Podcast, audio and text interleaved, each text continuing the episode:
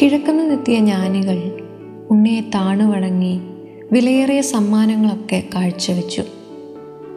ദൈവദൂതരുടെ അത്ഭുതാവഹമായ സന്ദേശം കേട്ടെത്തിയ ആട്ടിടയന്മാർ ഉണ്ണിയെ കുമ്പിട്ട് ആരാധിച്ച് ആനന്ദത്തോടെ ദൈവത്തെ സ്തുതിച്ചു.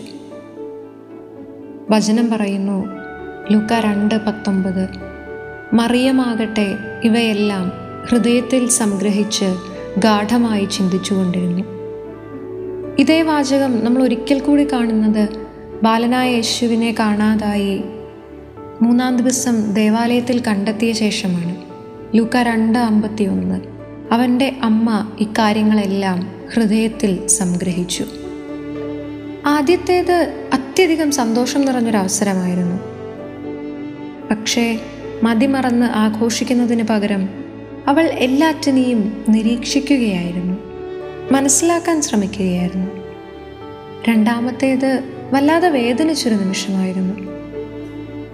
മൂന്ന് ദിനങ്ങൾ ഉണ്ണിയെ കാണാഞ്ഞ് തിരഞ്ഞു കണ്ടെത്തുമ്പോൾ അവൻ പറയുന്നത് നിങ്ങൾ എന്തിനെന്നെ അന്വേഷിച്ചു?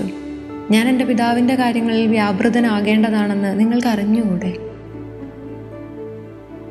തങ്ങളുടെ കൊച്ചു കുടുംബത്തിനപ്പുറം വലിയൊരു ദൗത്യം തന്റെ മകനുണ്ട് എന്ന് ഈ അമ്മ തിരിച്ചറിയുകയായിരുന്നിരിക്കണം.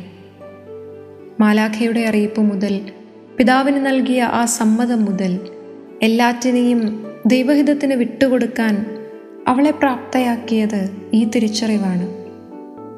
ക്രിസ്തു പരസ്യ ജീവിതത്തിലേക്ക് ഇറങ്ങിപ്പോകുമ്പോഴും ക്രിസ്തുവിന്റെ കുരിശിൻ ചുവട്ടിൽ നിൽക്കുമ്പോഴുമൊക്കെ അവനെ വിട്ടുകൊടുക്കാൻ പരിശുദ്ധ അമ്മയെ പ്രാപ്തയാക്കിയത് ഈ ഒരു തിരിച്ചറിവാണ്. ജീവിതത്തിലെ സന്തോഷങ്ങളെ വല്ലാതങ്ങ് ആഘോഷമാക്കുന്ന സങ്കടങ്ങളിൽ ഒരുപാടങ്ങ് തകർന്നു പോകുന്ന നമുക്ക് സുഖദുഃഖങ്ങളെ സംയമനത്തോടെ നേരിടാൻ എല്ലാം ഹൃദയത്തിൽ സംഗ്രഹിച്ച് അമ്മയെപ്പോലെ ഗാഠമായി ചിന്തിക്കാൻ മനസ്സിലാക്കാൻ അമ്മ ഒരു വലിയ പാഠമാകട്ടെ.